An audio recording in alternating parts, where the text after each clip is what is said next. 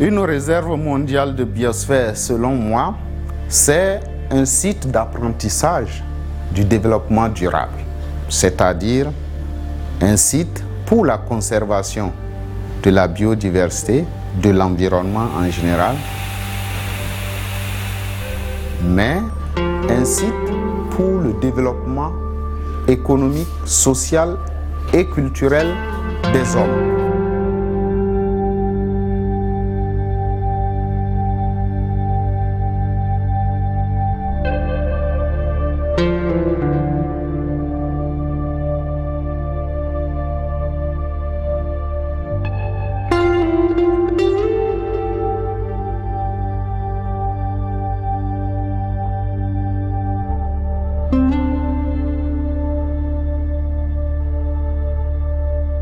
Le développement durable, des ressources sans oublier l'être humain, comparativement à une zone intégralement protégée où l'humain est complètement exclu.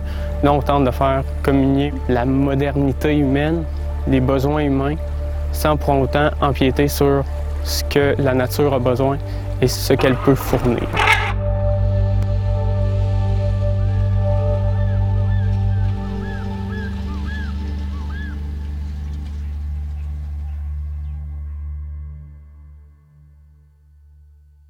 Ce parc a été créé en 61. Et depuis sa création, qu'est-ce qui se passait? Il a toujours été géré que par les gardes forestiers. Et les gardes forestiers, c'est les gens de l'État. Donc la population tout autour du parc, c'est-à-dire la population riveraine, ne participait pas à la gestion de ce parc.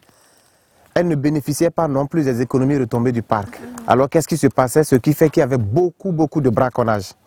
Les gens des villes d'à côté quittaient leur ville et venaient s'installer dans les villages. Et ensemble avec les villageois, avec nos frères, ils formaient des équipes de braconnage.